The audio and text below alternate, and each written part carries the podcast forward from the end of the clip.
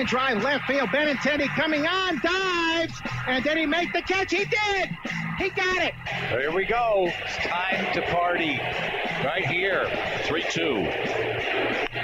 High He crushed it!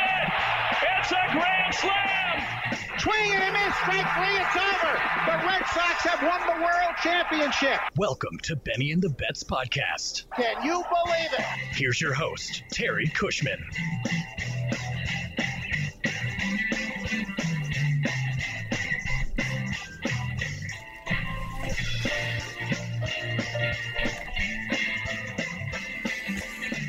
Good evening, everyone, and welcome to another episode of the Benny and the Bets podcast covering Boston Red Sox baseball. After a long delay, we are finally back with big news tonight. Red Sox trade Mookie Betts and David Price to the Los Angeles Dodgers. Coming back in that deal is Brusdar Graterol, which we will spend his entire tenure uh, with the Red Sox probably botching. And uh, the pronunciation of his name, I mean. And then, of course, Alex Verdugo, who was uh, long expected to be a part of that deal. So we will be getting into that, our reaction. We will also, in the second segment, discuss the status of the Red Sox search for manager. The truck left Fenway Park yesterday, is probably arriving in Fort Myers uh, within the next several hours, and it will be there before uh, our new manager is announced. So, kind of a weird concept, but anyway, uh, joining me tonight uh, for this uh, epic uh, episode, Andrew Dwan, Charlie Smith. How are you guys? Been better when it's come to the uh, Red Sox outfield, that's for sure. Mm-hmm. And Charlie? You know, this is a long time coming. i am shocked that we waited this long. I thought this was going to be done a little while ago, but uh, hey, now we're finally under the threshold. Well, uh, we are, and uh, we'll finally be able to draft. You know, in the in the first round, I haven't even uh, you know been able to assess uh, where that will be. Uh, I'm not sure if if that's applicable to this coming draft. I doubt it, or uh, you know, the following June in 2021. But the Red Sox, like you said, are under the threshold. We're saving, if my math is right, about 43 million. Were, were we at 228? Was that where we were at? I think that's what it was after they uh, brought back Mitch Moreland. Yeah, and so uh, I'm not a math whiz. So what's that? Uh, let's see. That brings us to 185 under the 108. So uh, a little bit of flexibility, but let's just get into our reaction. Um, Andrew, I, I, I'm sensing some strong feelings as far as your reaction based on some of the uh, instant messages we were we were doing. What's your reaction? Yeah, we might not be share those. Um, I'm I'm disappointed. I mean, I did love Mookie Betts. Um, obviously, did see the writing on the wall. Didn't seem like he did want to commit to coming back, which obviously you can't force a guy to take a deal. Uh, which was a little sad. Um, I hope the Red Sox don't slander him on the way out the door. But now I'm just kind of at the point where I'm really disappointed that we didn't get more pieces back uh, after we spent the better part of four days being told to buckle up. Uh, this could happen. This could happen. It's inevitable. Inevitable. Um, I'm a little shocked that with the Red Sox paying half of Price's contract, that the Padres weren't in on this. Um, I be curious to see their final offer. Uh, yeah, I'm, I'm, a little disappointed that we now only have Verdugo and um, discount Dellin Betances coming back. So uh, definitely a sad day for me. Sad day for a lot of Red Sox fans. Uh, but at the end of the day, I do think he was walking at the end of the year. But who knows? Maybe uh, we, we we now have the money to. So see. Uh, Charlie, uh, what what was your reaction as soon as you were able to get the details? Uh, I wasn't sure if AJ Preller was uh, working for both the Dodgers and the Padres because it was a very underwhelming deal. This was you have to move him because then it becomes the you know I, I feel like the one of the worst ones to walk where we didn't do anything was uh, at least as a kid was like Mo Vaughn who left and we just we did nothing. So we we did what we could. You know, like Andrew said, I am curious to know what the Padres had in store. Um, I think people were still pretty hurt over the last move that we made, which didn't really pan out for Drew Pomeranz. But I mean, we got Verdugo, and then we got Adderall, something similar to that. And uh, I mean, I was really hoping to see one other piece come in of value. I would have loved Gavin Lux to come be a part of Boston since we don't have a second baseman.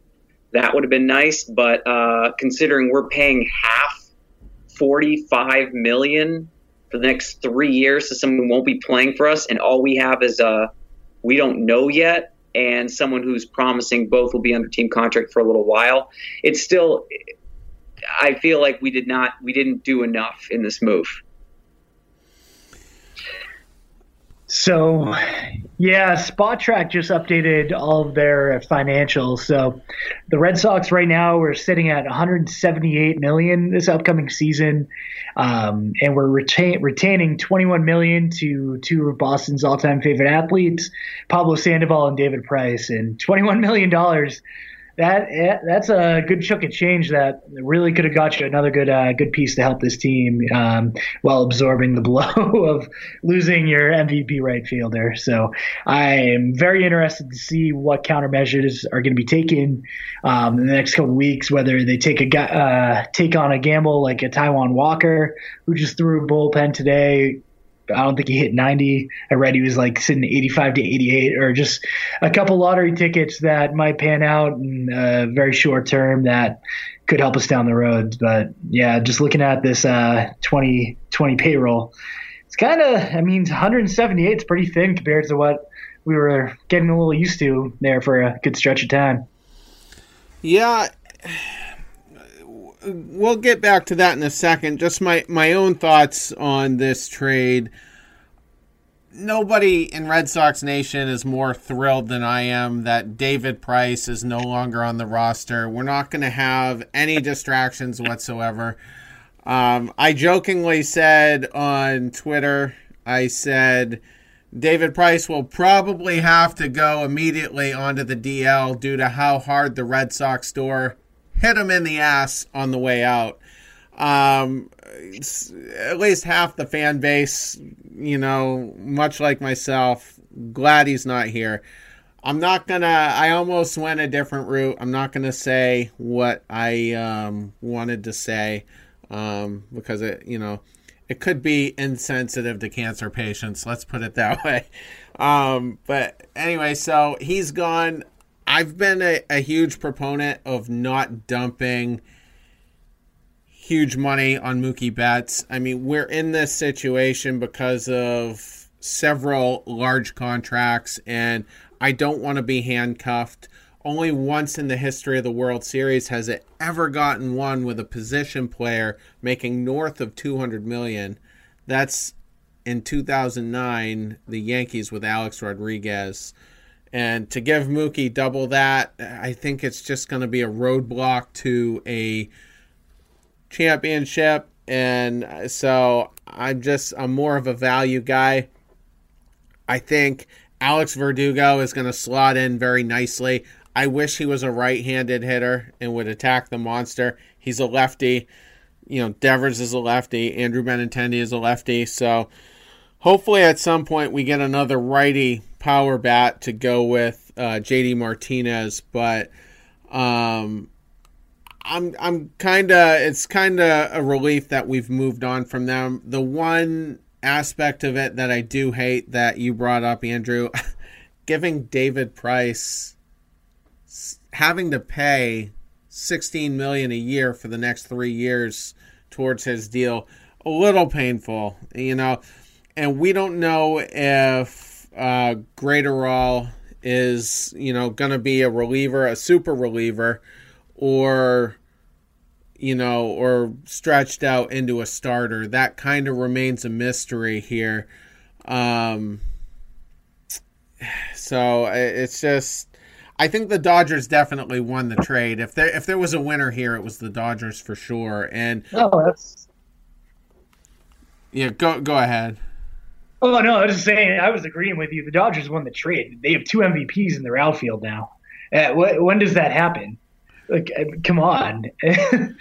They're by far the betting favorites now to win the World Series, and so I I, I'm pretty upset that with eating that 16 million a year, we didn't end up with a Josiah Gray or a Jeter Downs coming back. I, I really don't think it would have been asking too much, to be honest. Um, I'm pretty sure uh, the Dodgers just grabbed another prospect uh, in their secondary trade tonight with the Angels when they moved Peterson. So, yeah, I I really don't think it would have been too much. You know, uh, dig their feet into the dirt and say, "You got to give me a, a, position player or a pitcher." They're teaming with them, so I'm uh, that that's what's kind of irking me right now.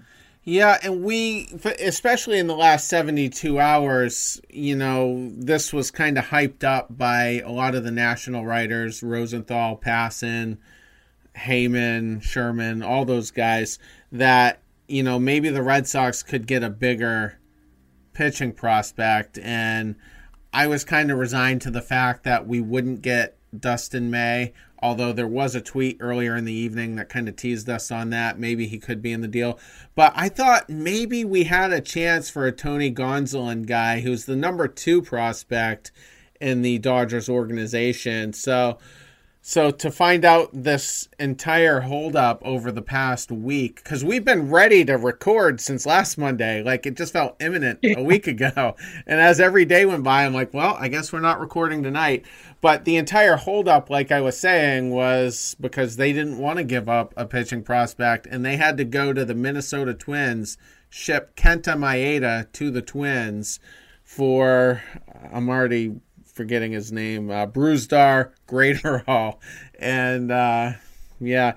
So that that was the holdup, but they were able to kind of get the third team in to to get us, uh, you know, a satisfactory pitching prospect according to Chaim Bloom, and um, you know, and and that's the trade. I will say, and uh, you know, Andrew, why don't you follow this up with the uh, the scouting report on him? But Graterol is now the number one prospect in the Red Sox system. Was previously Bobby Dalbec, you know, as of a couple hours ago, but now Graterol number one. Yeah, so we'll see what happens. Um, it's all going to depend on his right shoulder. Uh, hopefully, it holds up. Uh, it's a guy that depends heavily on his sinker, which is a great pitch. It's graded in 80, obviously on the uh, 20 to 80 scale. Clocks in at 101 to 102. Uh, he is a four pitch pitcher. Obviously, he pitches three and four. Uh, uses a lot more sparingly, so you're mainly going to see his sinker and the slider. So he's coming at you with pure power, which is why I think you are probably going to see him in the bullpen long term, um, especially in the AL. Uh, I, I don't foresee him being more than 100, 100 to 120 inning pitcher for them. Uh, I don't think they're going to want to risk the stress on his arm. Um, the Twins plan to have him in the in the bullpen this season. Um, so yeah, I really don't think we'll see him in Fenway uh, for a few months. I think he's going to be in Pawtucket to start the season. Uh, try to you know keep some more of those bullets in the arm. So, because I, I, don't think the Red Sox are giving up on the season, so they'll probably want to try to keep him as fresh for as long as they can. So, uh, we'll see. It's going to be kind of uh, wait and see to see if they do want to pitch him three innings per start in Pawtucket to see if they can stretch him out a little bit. But um, I'm fairly certain, based off what I've just read online uh, as of tonight. Obviously, I didn't really know too much about this guy outside of what uh, Baseball America has been, you know, talked about with him. Um, uh, I'm hopeful. I've always liked Dellin Betances. I've already mentioned that name a couple times. So if he can become a weapon like that, and who who knows, maybe if Feltman takes a step up, if we can just start relying on our starters to throw five or six innings per game, and we have a couple of these guys going, you know, one plus innings now with the uh, with the new with the new rules put into place, maybe he becomes more of a weapon. He was ranked highly um, before his injuries, so maybe that was the reason they brought the Twins into this, and we didn't go after a Jeter Downs or Josiah Gray. Uh, Bloom might have um, valued uh, Graterol more, so it remains to be seen. Uh, I'm sure they'll go into it a little more when they inevitably have their damage control press conference in the next few days. So it'll be it'll be really interesting to hear some guys pick his brains. I hope they're all, not all just Mookie questions that he does ask about the return. Charlie, any thoughts on uh, all? Um, I just you know, had to take a second because I started getting this migraine, and then I, it, I think it, it dawned on me that it came on because now our starting rotation consists of that we know of Chris Sale, or what's left of him, Eduardo Rodriguez, who I'm actually really excited about, Martin Perez, LOL, and Nathan Eovaldi. That's uh, uh, a little underwhelming. Underwhelming doesn't even. I have no words. And I always have something to say. I'm the one that gets out of a, a speeding ticket. I have no words right now. None. Uh, and it just it goes to show you that the person who they have in charge should, I, I mean Chaim Bloom this was going to be a very difficult undertaking, regardless of who was in charge. Um, having a GM with like six minutes of experience was not going to get it done. And it was very obvious. He showed his age with this move. He probably thought he was making out like a bandit, but I mean, it's it's hard to take this team seriously. When you look at the team, that's almost it's it's close to 200 million.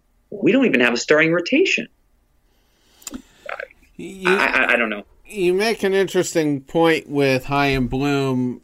You know, he walks into the organization, and one of his top, you can call it a top priority, maybe it was a directive from ownership, whatever. But at the top of his list, he had to trade Mookie Betts. and, you uh-huh. know, probably the second best talent. I'm going to put him behind Ted Williams for now uh, and maybe forever.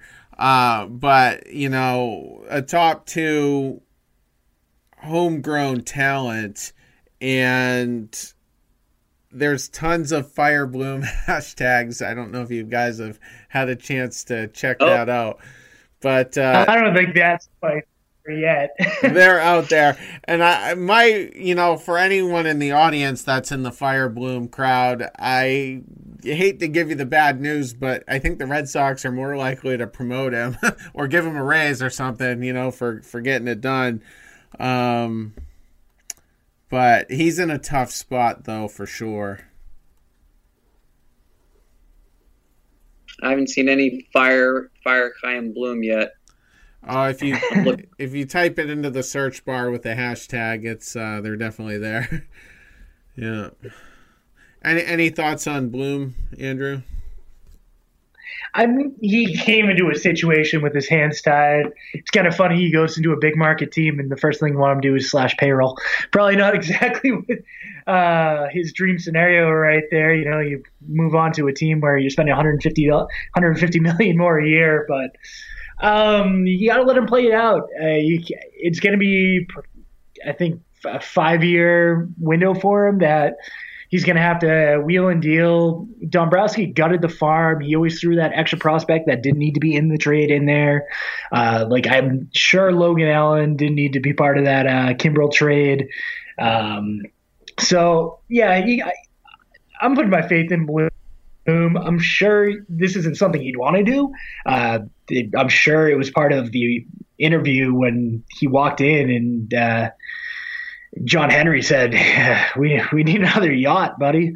uh, you have to cut this uh, payroll by forty million dollars this season. So, um, yeah, his hands were tied. Uh, he's gonna have to get creative. He's gonna have to go to the uh, bargain bin until uh, this offseason is not great. Um, this upcoming one, that is, the best players available are going to be shortstops, and obviously the one good move Dombrowski did was locking up Xander on a pretty solid, um, not over exorbitant deal. So, um, yeah, I'll be interested to see what we end up doing with this money. Free, kind of freed up some space to sign a guy like Mookie Betts. Uh, we'll see how he handles the JD Martinez situation if he opts out, um, which I don't see as very likely unless the White Sox you know, kind of whispered into Boras's ear at the end of the year that they'd be willing to free up, uh, you know, 25 plus million for three, four years.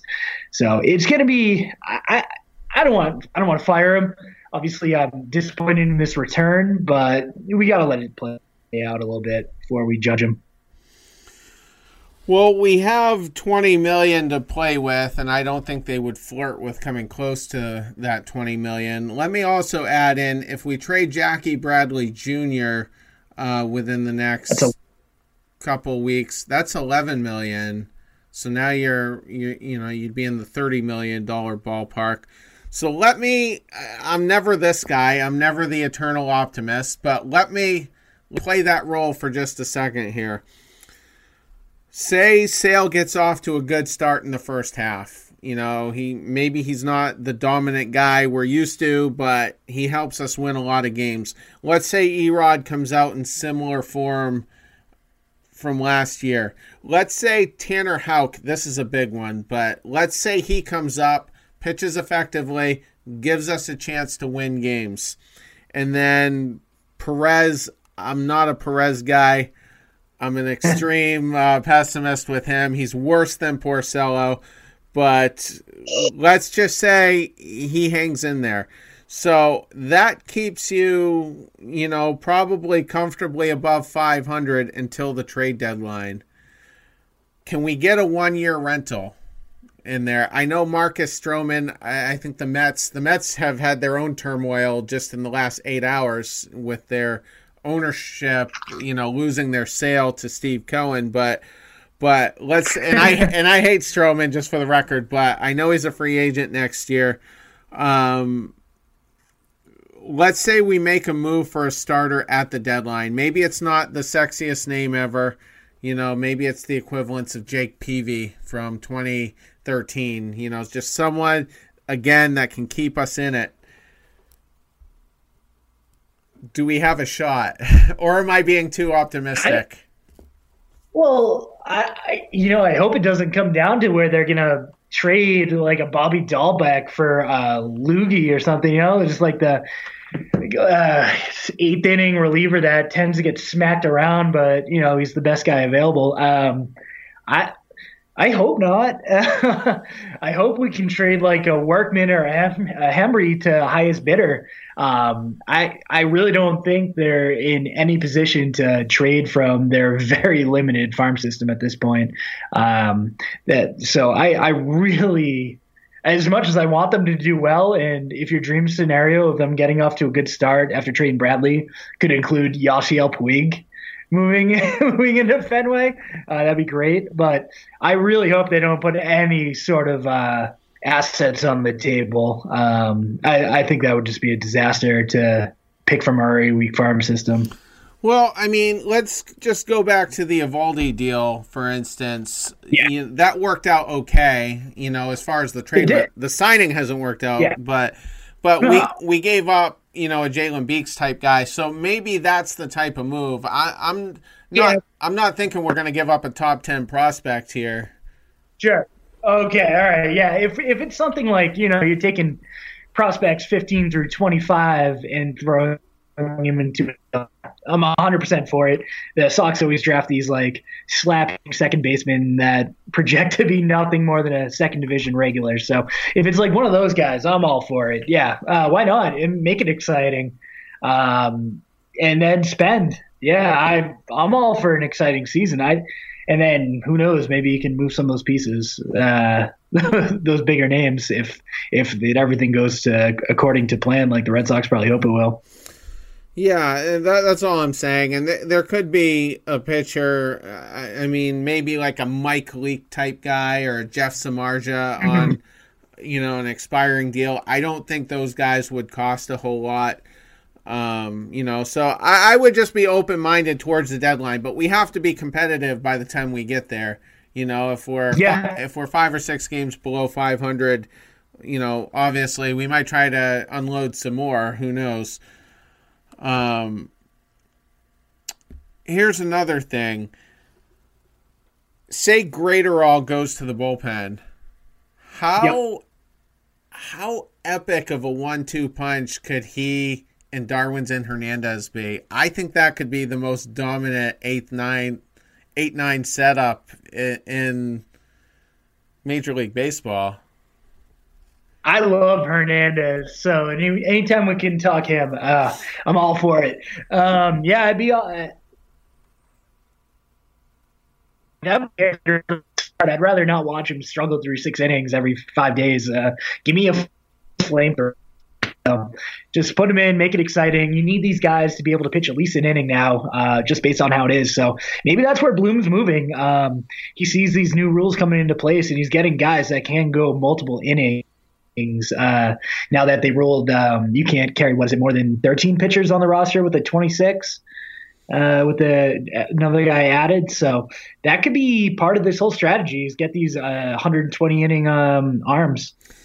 And for at least this year only, I, I, I don't know that the Red Sox would embrace this mindset long term, but we might see some openers in the fourth and fifth spots as well. Mm-hmm. And so maybe some of these guys, like we got a guy from the White Sox, his name escapes me. Um, it was yeah. one of the earlier moves, but I can just kind of see maybe this is the short term direction we have to go in. I, I can see them toying with the idea. You know, it's funny. I don't uh, know. They would grow the. You said you were taking a page out of the uh, being an optimist because I feel like you and I flipped roles. I'm actually taking a page out of Terry's book. yeah. I don't feel this season at all. In fact, if they win 80 games this year, I'll be absolutely shocked. I'll take us all out to dinner. It's it's. I mean, it, it, we, I go back to the trade when when uh, when Dave Dombrowski was like, you know what, I want to buy me some shares of Tyler Thornburg. Oh, you want Travis Shaw? Oh, you want Mauricio Dubon? Oh, you want Pennington? You want basically everyone? Here you go for one season. Dubon is actually now someone who I'm actually intimidated, uh, just intimidated to see like what ends up happening with him. Uh, if the Red Sox hypothetically, that's such a huge hypothetical because literally no one can get injured. They're gonna have to pay, uh, pitch out of their minds because they they're missing a huge bat in the lineup. Verdugo is not going to replace Mookie Betts. Uh, we run the risk of okay, cool. Who who would we add, and who again would we have to give up? Are we going to just pretend like we wouldn't do it? The Red Sox would, and I just pray they wouldn't trade someone like Michael Chavis, who I'm actual like I love that man. I really don't want him going anywhere. Um, they're going to be super diplomatic with with uh, Darwinzon uh, Darwinzon in the bullpen right now.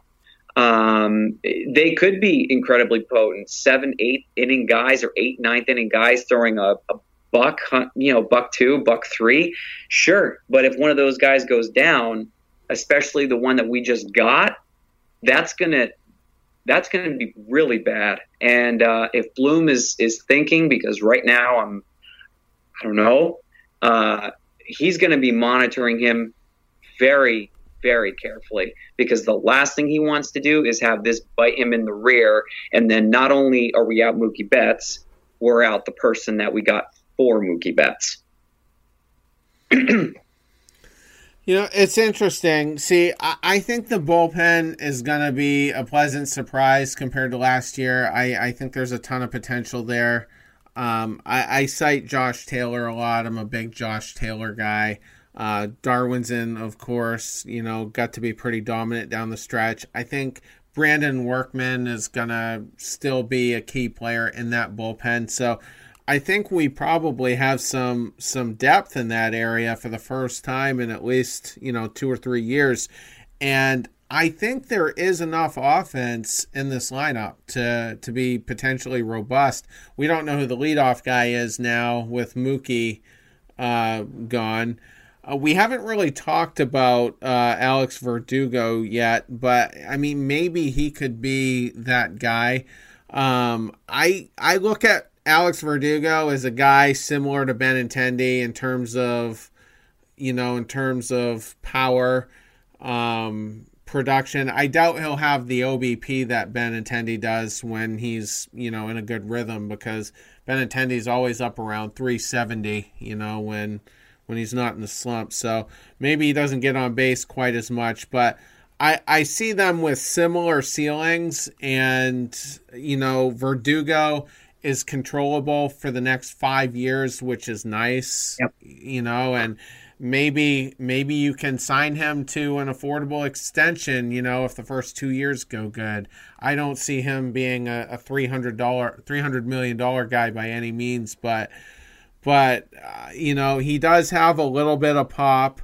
Uh, he, I noticed uh, Verdugo not real big of a threat stealing bases, or at least not yet. He only has four total in uh, the three partial seasons he's had. I think he played a full season last year, in which all four of his stolen bases, uh, you know, happened. But um, you know, I, I think our outfield is pretty good with Benintendi and Verdugo.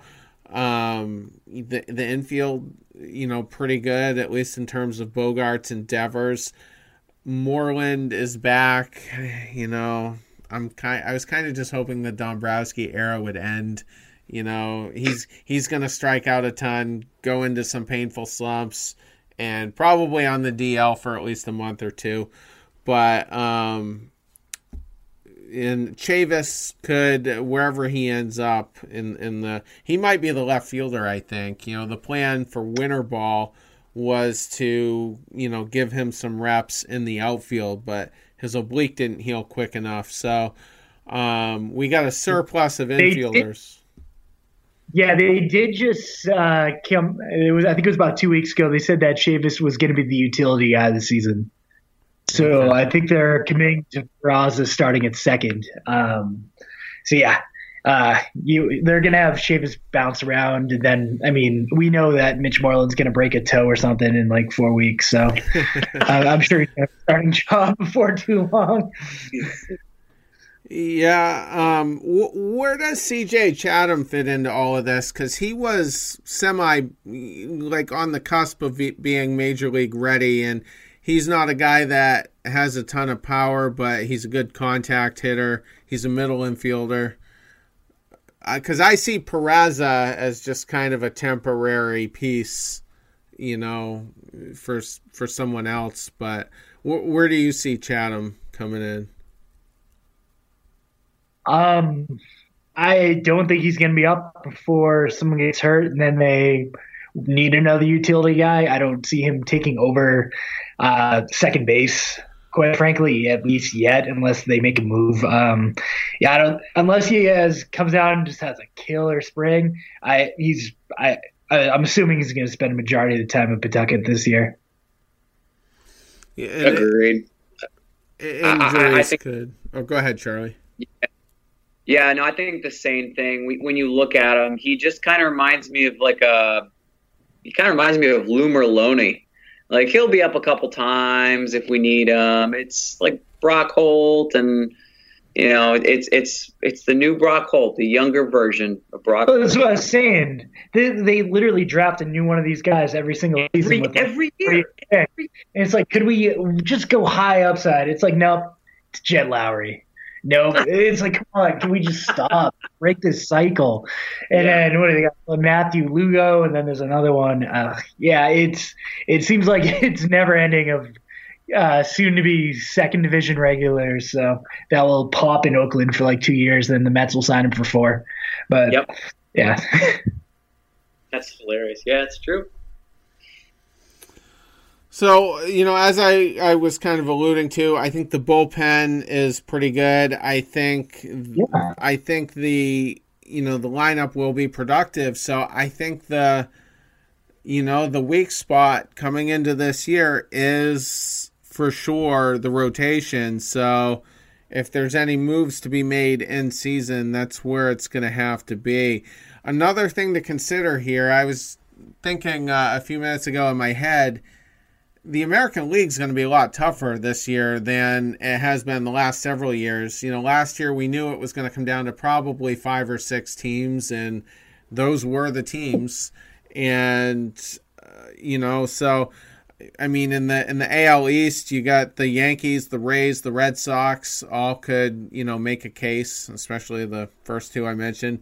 Uh, in the Central, you know the the Twins probably got at least a little bit better today with the Maeda move, and you know maybe the Rich Hill signing can can kind of help them out a little bit. You know, in, ter- in addition to Odorizzi and uh, Berrios. But the Twins are looking okay, like I said, and I think the Indians they haven't gotten rid of Clevinger, so I I think they're going to be uh, you know a team to uh, contend with. They still do have Lindor. Uh, so there's three teams, and then you got three teams out of the the AL West.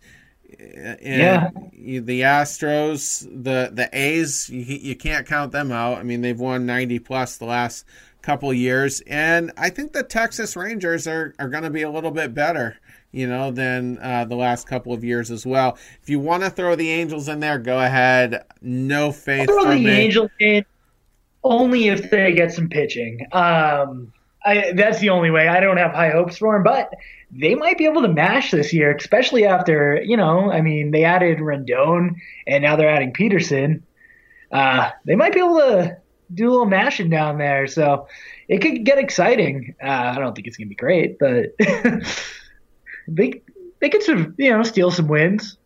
I, I think the Angels are going to be the most overly hyped bomb team this year. They are going to be, it's going to be cl- like slugfests in LA this year. I mean, both teams have, you know, we just talked about how you have a star studded cast playing for the Dodgers now with Cody Bellinger and Mookie Betts in the outfield. Then the Angels have home run derby in their field. But name me two starters in LA that are actually going to be worth anything. It's it's just Major League Baseball is getting away from the whole pitching wins ball games thing, and I mean. I don't know. I mean, when the Angels got Rendon, the only thing going through my mind was, did I miss something? Did did I miss them signing a major starting pitcher? Because last time we looked at it, I'm pretty sure not one of their starters won 10 games and not one of them eclipsed like 125 innings pitched. So unless I missed something and they're anticipating that they're going to be hitting 15, 16 runs a game, they're not going to go anywhere. And they are wasting Mike Trout's best years in LA. Yeah, I think they falsely got their hopes up, thinking Gerrit Cole was going to go there originally, but uh, if he did, we we all know he would have been terrible anyways. It just never works out for for the Angels like that. Yep.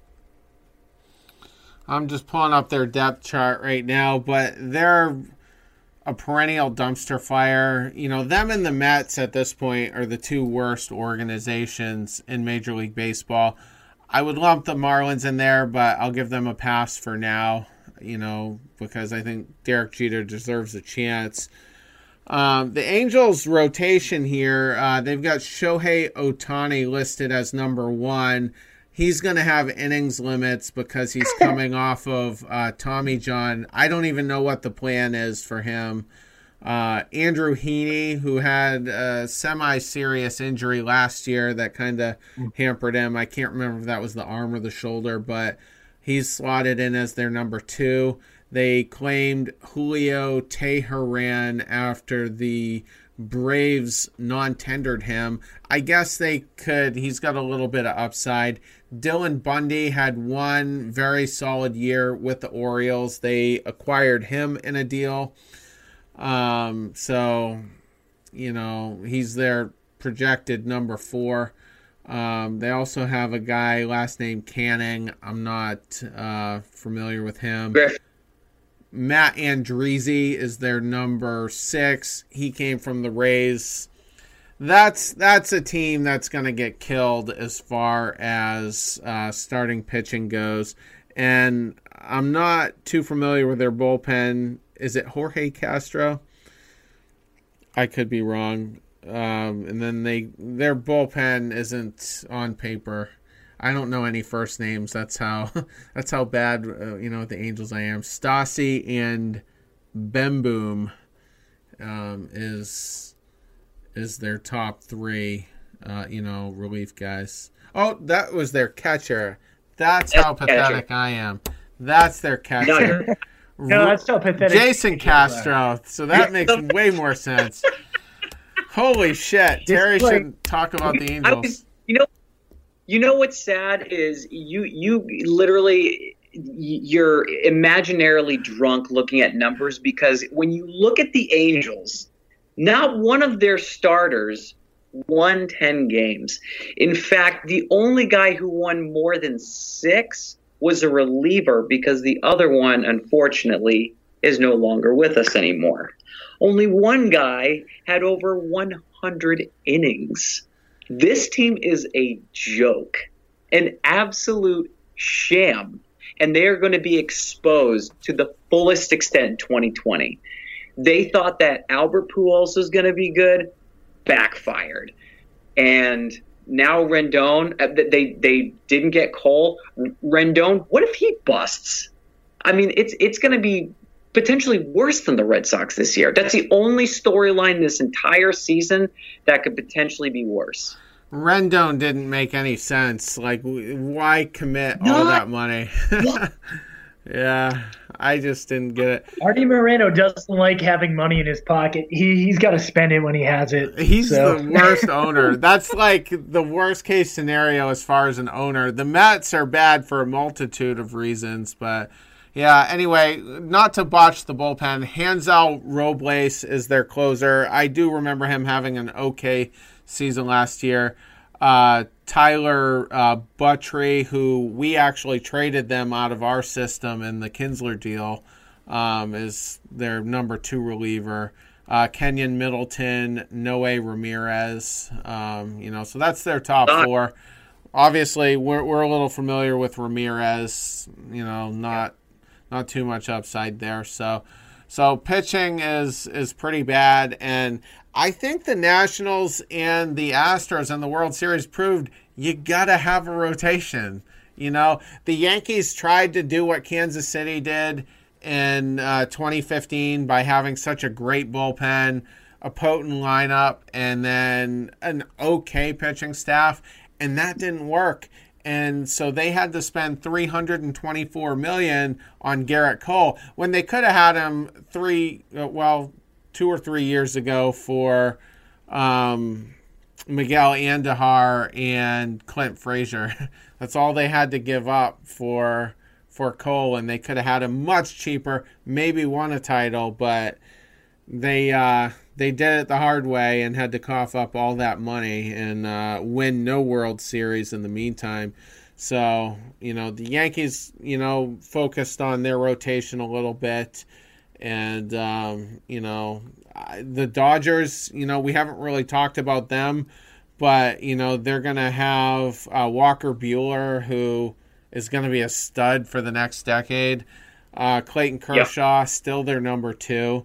Uh, Price, I'm assuming slots in as their number three. He has a 2.25 ERA in Dodger Stadium, by the way, one of his better ballparks. So if he can just keep his mouth shut and, and pitch, um, you know that could work out pretty well. And I don't have their depth chart up in front of me. I'm assuming Dustin May would be their number four with the potential to, you know, pitch like a number two or a number three, you know, over the course of the season. So, so that's a team that suddenly has a, a pretty good rotation as well. Yeah, the Dodgers are set up for years to come at this point. They don't have a ton of money committed for the future. Obviously, they're going to want to get a Betts deal done. Uh, they're going to have to expend, uh, extend Bellinger, I think, in uh, three years. I think he's only in arbitration one at this point. Um, uh, yeah, they got, and they're always replenishing their talent, which is a big thing. So we'll see. They they have the ammo to go out and make more deals if they want. Um, they could probably still get their hands on a uh, Lindor wanted to give up a Gavin Lux, which they've been reluctant to. So the Dodgers really give themselves a window here for three to five years where if they want to essentially almost buy a World Series with um, using your prospects as your main currency, they really could do it. They just bought it. They yeah. literally just bought the World Series in 2020. You cannot go wrong. If the Dodgers do not win the World Series in 2020, they failed. This is the New York well, way of winning titles. You buy all of the best players to win the season and win in the playoffs. You have one of the most elite closers in all of baseball. The Dodgers have to worry about eight innings because the ninth, done. You don't have to worry about the ball in the outfield because you have two guys who have literal rockets for arms. They're set. Singles will be singles, doubles will be doubles. There's not anyone trying to go for three. It's not going to happen. If they did not get Mookie Betts, it could have been the Dodgers, maybe. This year, it will be Dodgers versus. I honestly think it could be the Yankees. I think it could be Yankees, Dodgers we do have to remember we are um, those are two giant wild cards, so they might need a they might need another uh, pitcher in there to carry him through October. And I don't know if Walker Buehler would be that. I mean, he's a stud, but we'll see.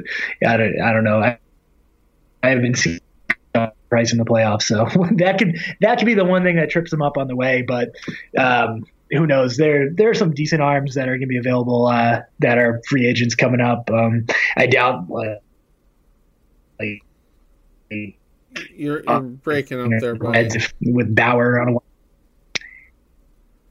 You broke Still up a good? little bit. Who who were the two wild cards? Uh, were you talking about? Oh, the I was saying Jansen and Kelly. Kershaw Price. Oh, Kershaw no. Price. Okay. Kershaw Price starting those two guys in the playoffs.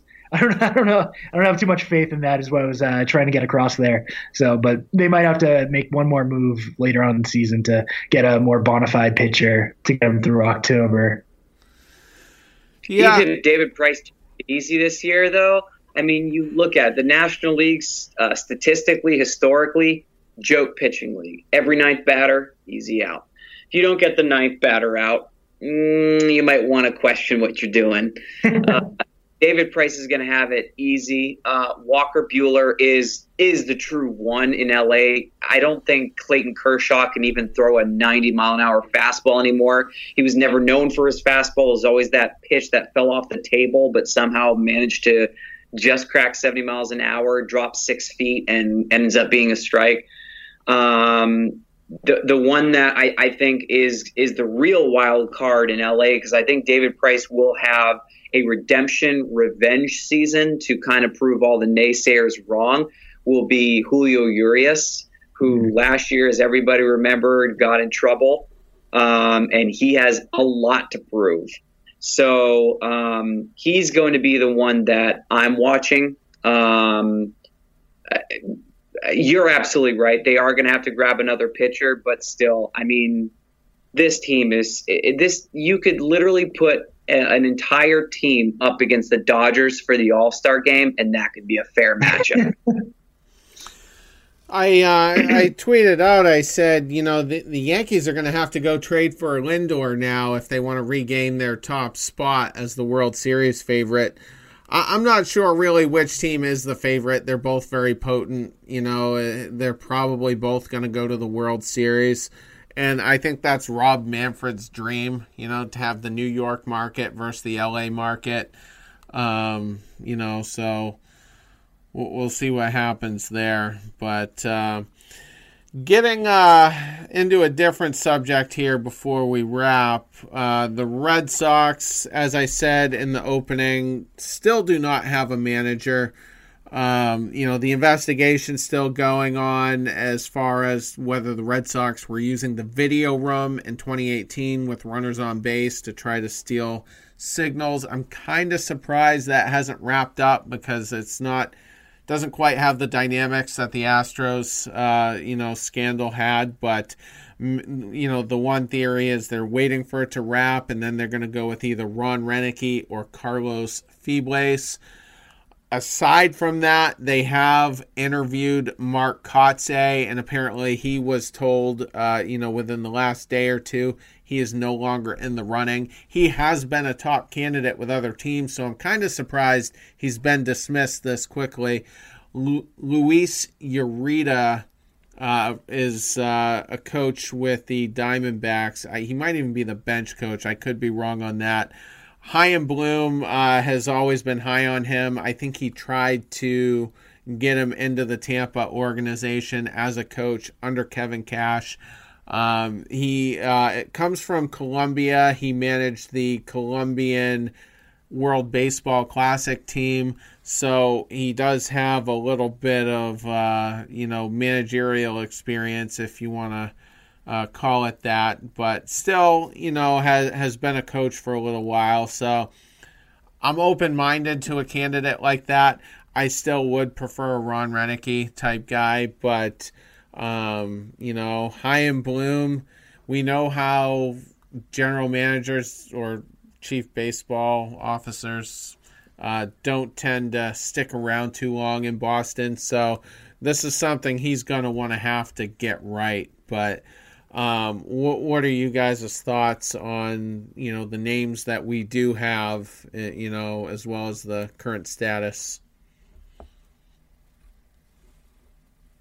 Um, I saw something interesting the other day where they were throwing out the possibility of maybe Cora returning after a year, um, after a year suspension. Um, that kind of intrigued me a little bit, um, and it made me think that is why they might be holding off uh, this decision. But as far as I'm concerned, I, I, I don't really mind. I don't think they're, you know, have huge aspirations for the season. So, quite frankly, whoever can keep all the egos in check and keep the players happy, the best. That's that's all that matters to me. So you might as well just keep it in house. Uh, whether if you go with uh, Febles or Roenicke, I I honestly don't even have a preference when it comes down to the two at this point.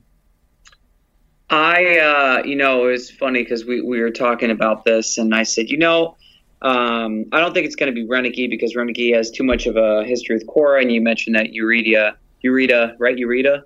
Yeah. Um, yeah, had just as much time with um, Alex Cora.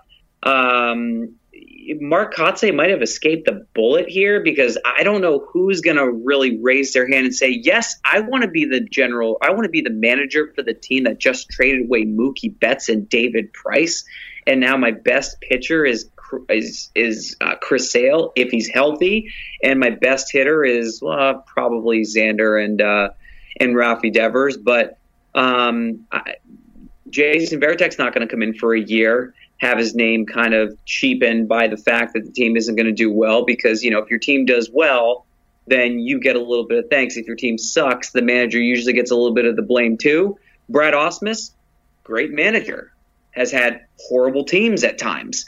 Not his fault. Um, and I, and I was people had flirted the names. Oh, what if Pedro came back and and things like that as a manager? I don't think Pedro wants to manage. And me personally, I'd love to see someone like Tim Wakefield in there. That's not going to happen. Um, so really, you're, you're looking at, at a lame duck type player or someone who wants to literally just coach for the year someone flirted the idea of a player manager in Dustin Pedroia. I, I think he'd be a great manager. He's only going to play about six minutes this season. So, you know, he's already getting paid in 2020.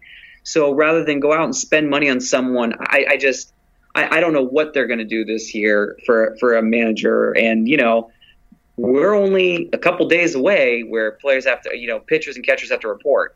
So the more time that ticks, this kind of reminds me of JD Martinez before he actually became a member of the Red Sox, where are you coming? Are you not coming? Do you want to play for us? Do you not want to play for us? Like, what the hell, dude? So now fans are kind of left with the, you know, aftermath, and they're going to be asking whoever the next manager is. Uh, so, what, what are your opinions on what happened in the past? And it's just going to be a we're moving on, we're turning the page. Let's talk about the 2020 Red Sox. Well, here's some things to consider. To go off of one of Andrew's points, I heard the the theory that maybe Cora does come back at the end of the suspension. I think it would be, you know, in two years though. I think he's looking at at least that much. But you know, Mike Lowell came out and said, "Hey, I'll I'll do it for two years if that means if that means Cora comes back." You know, he's apparently a big Cora guy. Um, you know, so that theory, I guess, could be in play if Roenicke or Febles ends up being hired. If they go with a Luis Urueta guy, I think that's a guy who is coming in for the long term and, and could manage for three, four, five years. Um, the the thing that they need to get right here is they need somebody who can work with young talent that can put those final development touches on them because you know Chavis needs some refining. We think we're going to have Bobby Dalbec up. We think we're going to have um, T- uh, Tanner Houck come up, and I know that probably would be more of a Dave Bush type, uh, you know, issue where he's the pitching coach. But but we we need a guy who's good good with young talent. So I think that's kind of what they're looking at here. I'm pretty open minded. Febles kind of worries me a little bit because I think I jokingly said this on the last podcast. He wasn't smart enough to put up a stop sign at third base a number of times. like how many times did we see how many times did we see Nunez or or Brock Holt get gunned down at home plate? You know, it's just only by 15 feet. Yeah. Yeah, it was so bad. So this guy's going to be the manager, but um, I'll, also say I didn't think Torey Lovullo was going to be good. You know, when he, you know, became the interim manager, and then of course he was phenomenal and still is with the Diamondbacks. And um, I was skeptical about someone else. I can't remember. I think that was with uh, another team, and then he ended up being very impressive. Yeah, name escapes me, but so uh, you know because of those situations with Lovullo and a couple others outside of the organization, I tend to be fairly open-minded. You know, as far as who could come in. I mean, some guys might have red flags. I mean, Bobby Valentine, we we kind of knew that was going to be a roller coaster. Um, I know I I was like the most fierce anti John Farrell crusader, you know, on Twitter at the time. But I was actually a huge proponent of him being hired at the time because I thought, well, it's a carryover from the Francona regime. And I knew he was a little bit no nonsense. And, you know, I just thought that could, you know, be the medium that the Red Sox were looking for instead of going to the extreme, you know, like Valentine. But, but, you know, we'll see. I'm assuming, you know, what day do they report? It's in like six days, right? Yeah, I think it's next Wednesday, Tuesday Yep. or Wednesday. Yeah. Yeah, it's, it's February. Yep. I'm going to boldly guess that we're going to have a manager by then. So, you know, we'll we'll figure out who that is. I, I will say I was a little surprised by the Dusty Baker hiring in uh, Houston. Any thoughts on him? It's Larry said he gets to manage the All Star game. Talk about well deserved, right? Walk right into that. Uh, it, it it's cool to see him there, but I'm I'm not really sure. Dusty Baker. I mean, you get a name in there, but are they really expecting magic to happen from him in the in the past? It it just hasn't really happened. The past I don't know how many years that he was managing. So, I mean, the only thing that keeps going through my mind, even even if they get a new manager, is if uh, even before that, there with this trade that obviously went through, physicals have to be taken into account, right? What if David Price fails his physical, Cush? Then what? Well, because that's happened in the past where trades have fallen through because of failed physicals, and this is something we didn't. I, I just realized we didn't talk about this. I think we'd probably end up giving it like another five million dollars a year or something, just to make it happen, just to kind of push it through. Because if if his arm was at the point where he was going to fail physical, I think we would have heard something this close to pitchers and catchers reporting that he wasn't going to be ready or something along the lines of that. Yeah, and the the cyst the cyst injury wasn't considered to be too serious, so uh, right. it's it's an interesting thought, you know. But uh, you know, I I don't know what happens. I mean, maybe we just have to take him back. I I don't know. Um, you know, and that would add six, you- sixteen million to the uh, you know to the payroll, but um yeah, I, I think Price is probably going to be good to go. I think he's going to say all the right things. I think David Price is happy to be out of Boston. I know he, he didn't opt out, you know, a couple winters ago, but but I think I think David Price is one of the more relieved guys, you know, on this side of the ocean right now. Absolutely. I mean, he can blend in in LA.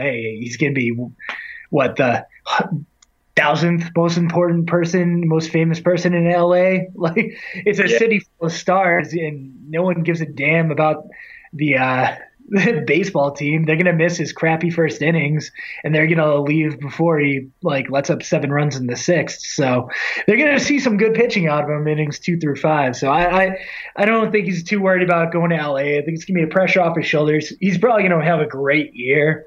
Um, he's going to beat up on some of those mediocre teams that don't have the juggernaut offenses that they do out here. So, yeah, um, I think it's a relief for him, and it's probably just better for him at this point of his uh, at this point of his career. He doesn't have too much left to prove. So.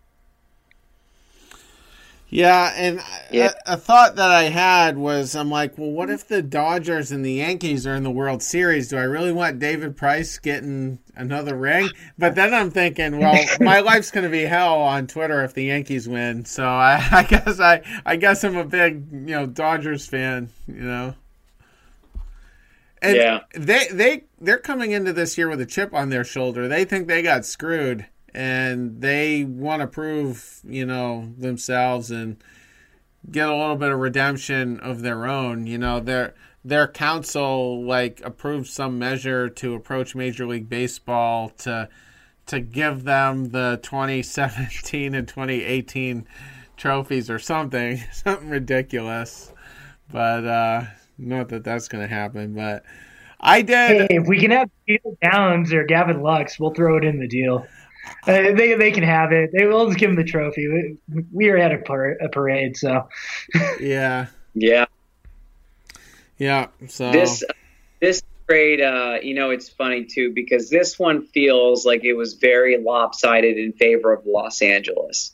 Now, back seven years ago, seven plus years ago, when the Dodgers and Red Sox made that huge blockbuster trade sending uh, Adrian Gonzalez, Nick Punto, uh, Carl Crawford, Josh Beckett, and all of those huge contracts for James Loney, um, Allen Webster was there. What Jerry Sands was there. Rubby De La Rosa. Uh, I'm trying to Webster was it Webster part of it? Yeah. Yep, Allen Webster. We- Allen Webster. I'm trying to remember because I, I, remember watching the bottom line. I was like, this isn't happening. This didn't just happen. Um, and we kind of felt like, wow, the Dodgers really screwed themselves. This might be kind of like the the balance of of the tide here. We kind of got the better end back in 2012.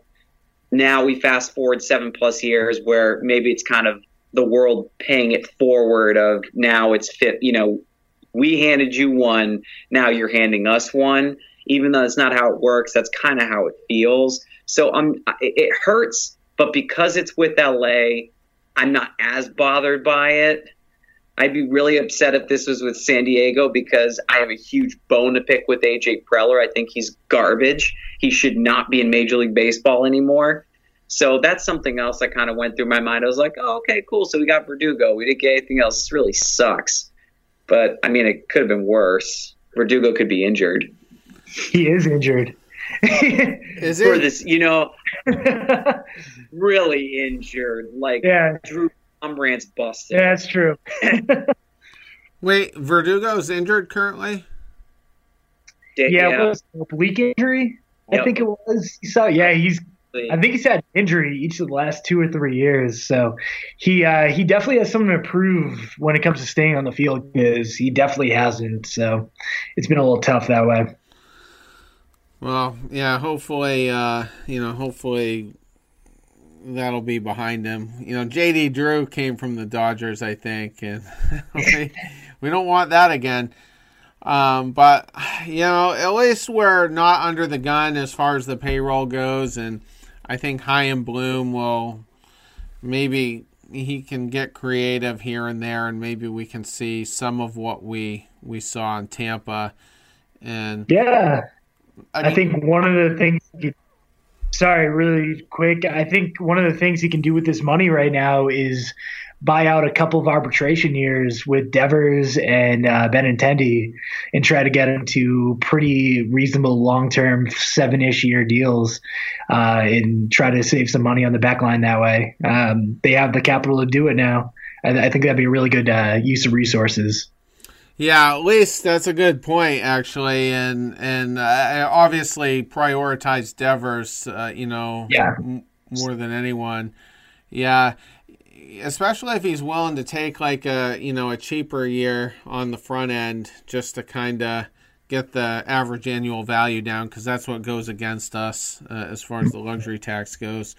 But yeah, that could happen. I mean, you could get him on a relatively team friendly five or six year deal, maybe tack on a couple expen- expensive option years, you know, on, on the back end of it, you know, 25, 30 million a year or whatever. And, and typically before they get to those option years, they might be open to renegotiating another long term deal. So, um, I I'm confident enough in Devers at this point that he is going to be an impact guy, at least offensively, and uh, you know I, I would certainly love to see that uh, take place. And and the Red Sox did say last August or September that that would be a priority. So Good. let's see if uh, if they're going to make good on that. Uh, well, I guess we can kind of wrap it up on that. We'll, uh, if another major development happens or semi significant one, uh, we can come back on and uh, discuss it and maybe talk about some smaller things that, uh, you know, we haven't. I'd love to talk about Eovaldi for 10 or 15 minutes on a future episode. Is he really a starter at this point or is he more of a reliever, you know? Because he was junk no matter what they did with him last year. But anyway, stuff like that, we'll get into it. And then, of course, we'll be into the regular, um, you know, swing of things once the season starts, you know, with two shows a week. So, um, thanks, uh, thanks for, uh, coming on and it finally happened and we we don't have to uh we we don't have an elephant in the room you know at least for now well except for the manager but but uh yeah no no Yeah. distractions will will be you know looming as, as soon as the season starts have a good night guys That'll be it. Yeah. See ya. Thanks for having me. Thanks, man. Take care. Finally, Mookie Betts traded. Hope you guys enjoyed the episode. Long wait uh, in between shows, and um, just kind of glad that uh, we finally were able to come on because a week ago we thought we were coming on, and uh, you know, turned out it took an extra week to get the deal done. So, um, have a uh, a good rest of your week, and. Will be on the lookout for more transactions and uh, what have you. So take care.